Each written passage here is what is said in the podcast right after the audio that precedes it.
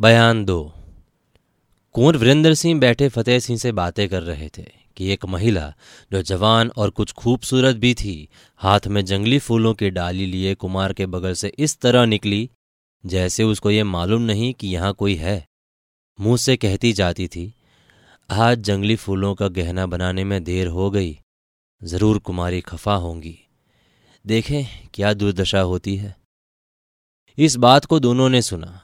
कुमार ने फतेह सिंह से कहा, मालूम होता है कि ये उन्हीं की महिला है। इसको बुला के पूछो तो सही। फतेह सिंह ने आवाज़ दी। उसने चौंक कर पीछे देखा। फतेह सिंह के हाथ के इशारे से फिर बुलाया। वो डरती कांपती, उनके पास आ गई। फतेह सिंह ने पूछा, तुम कौन हो और फूलों के गहने किसके वास्ते लिए जा रही हो? उसने जवाब दिया, मैं मैं मालिन हूँ। ये नहीं कह सकती कि किसके यहाँ रहती हूँ और ये फूल के गहने किसके वास्ते लिए जाती हूँ। आप मुझको छोड़ दें, मैं बड़ी गरीब हूँ, मेरे मारने से कुछ ना हाथ लगेगा। हाथ जोड़ती हूँ, मेरी जान मत लीजिए। ऐसी ऐसी बातें कहकर मालिन रोने और गिड़गिड़ाने लगी। फूलों की डलियाँ आगे रखी हुई थी, जिसकी तेज खुशबू फैल रही थी। इतने में एक नकाब पोष वहाँ आ पहुँचा और कुमार की तरफ़ मुँह करके बोला, आप इसके फेरे में ना पड़े, ये यार है। अगर थोड़ी देर और फूलों की खुशबू दिमाग में चढ़ेगी तो आप बेहोश हो जाएँगे। उस नकाबपोश ने इतना कहा ही था कि वो महिला उठकर भागने लगी, मगर फतेह सिंह ने जट हाथ पकड़ लिया। सवार उसी वक्त चला गया। कुमार ने फतेह सिंह से कहा, मालूम नहीं सवार कौन है, और मेरे साथ ये नेकी करने की उसको क्या ज़रूरत थी? फतेह सिंह ने जवाब दिया, इसका हाल मालूम करना मुश्किल है, क्योंकि वो खुद अपने को छिपा रहा है। खैर जो हो, यहाँ ठहरना मुनासिब नहीं। देखिए, अगर ये सवार ना आता तो हम लोग फंस ही चुके होते। कुमार ने कहा, तुम्हारा ये कहना बहुत ठीक है। खैर, अब चलो और इसको अपने साथ लेते चलो। वहाँ चलकर पूछ लेंगे कि ये कौन है। जब कुमार अपने खेमे में फतेह सिंह और उस अय्यार को लिए हुए पहुँचे, तब बोले, अब इससे पूछो इसका नाम क्या है? फतेह सिंह ने जवाब दिया, भला ये ठीक ठाक अपना नाम क्यों बताएगा? देखिए, मैं अभी मालूम किए लेता हूँ। फतेह सिंह ने गर्म पानी मंगवाकर उसका मुँह धुलवाया। अब साफ़ पहचान गए कि यह पंडित बद्रीनाथ है। कुमार ने पूछा, क्यों अब तुम्हारे साथ क्या किया जाए? बद्रीनाथ ने जवाब दिया, जो मुनासिब हो, कीजिए। कुमार ने फतेह सिंह से कहा, इसकी तुम हिफाजत करो। जब तेज सिंह आएँगे तो वही इनका फैसला करेंगे। ये सुन फतेह सिंह बद्रीनाथ को ले अपने खेमे में चले गए। शाम को, बल्कि कुछ रात बीते, तेज सिंह, देवी सिंह और ज्योतिष जी लौट कर आए और कुमार के खेमे में गए। उन्होंने पूछा, क्यों कुछ पता चला? तेज सिंह बोले, कुछ पता न लगा। दिन भर परेशान हुए, मगर कोई काम न चला कुमार ने ऊँची सांस लेकर कहा, फिर अब क्या किया जाएगा तेज सिंह ने जवाब दिया, क्या किया जाएगा? आज कल में पता लगेगा ही। फिर कुमार ने कहा हमने भी एक अय्यार को गिरफ़्तार किया है। तेज सिंह बोले, हैं? किसको? वो कौन है? कहाँ है? कुमार ने कहा, फतेह सिंह के पहरे में है। उसको बुला के देखो कौन है।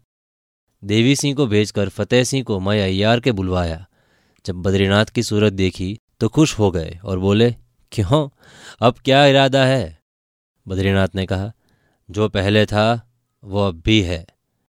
तेजसी ने पूछा अब भी शिवदत्त का साथ छोड़ोगे या नहीं?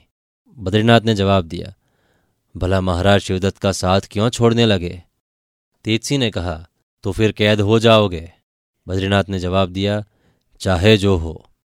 फिर तेज सिंह सामने बोले, ये न समझना कि तुम्हारे साथी लोग छुड़ा ले जाएँगे, हमारा कैद खाना ऐसा नहीं है। बद्रीनाथ ने जवाब दिया, उस कैद खाने का हाल भी मालूम है? वहाँ भेजो तो सही। देवी सिंह बोल पड़े, वाह रे निडर, वाह. तेज सिंह ने फतेह सिंह से कहा, इसके ऊपर सख्त पहरा मुकर्र कीजिए। अब रात हो गई है, कल इसको बड़े घर पहुँचाया जाएगा। फतेह सिंह ने अपने मातहत सिपाहियों को बुलाकर बद्रीनाथ को उनके सुपुर्द किया। इतने में ही एक चौबदार ने आकर एक खत उनके हाथ में दिया और कहा कि एक नकाब पोष सवार बाहर हाजिर है, जिसने ये खत राजकुमार को देने के लिए दिया है। तेज सिंह ने लिफाफे को देखा। ये लिखा हुआ था, कुंवर वीरेंद्र सिंह के चरण कमलों को मैं इतना पढ़कर तेज सिंह ने कुमार के हाथ में दिया। उन्होंने आगे खोलकर पढ़ा, कुंवर वीरेंद्र सिंह के चरण कमलों को मैं बरवा, सुख सम्मति सब त्याग्यो जिनके हेत। वे निर्मोही ऐसे सुधियु न लेत। राज छोड़ सब जोगी भसम रमाए, विरह अनल की धुनी। तापस हाय। कोई वियोजन। ये पढ़ते ही आँखें डगडगा गई। बंधे गले से अटक कर बोले, उसको अंदर बुलाओ, जो खत लाया है। हुक्म पाते ही चौबदार उस नकाब पोष सवार को लेने बाहर गया, मगर तुरंत वापस आकर बोला, वो सवार तो मालूम नहीं कहाँ चला गया। इस बात को सुनते ही कुमार के जी को कितना दुख हुआ, वो ही जानते होंगे। वो खत तेजसी के हाथ में दिया। उन्होंने भी पढ़ा। इसके पढ़ने से मालूम होता है कि ये खत उसी ने भेजा है, जिसकी खोज में दिन भर हम लोग हैरान हुए। और ये तो साफ़ ही है कि वो भी आपकी मोहब्बत में डूबी हुई है। फिर आपको इतना रंज न करना चाहिए। कुमार ने कहा, इस खत ने तो इश्क की आग में घी का काम किया। इसका ख्याल तो और भी बढ़ गया। अब घट कैसे सकता है? खैर, अब जाओ तुम लोग भी आराम करो। कल जो कुछ होगा देखा जाएगा।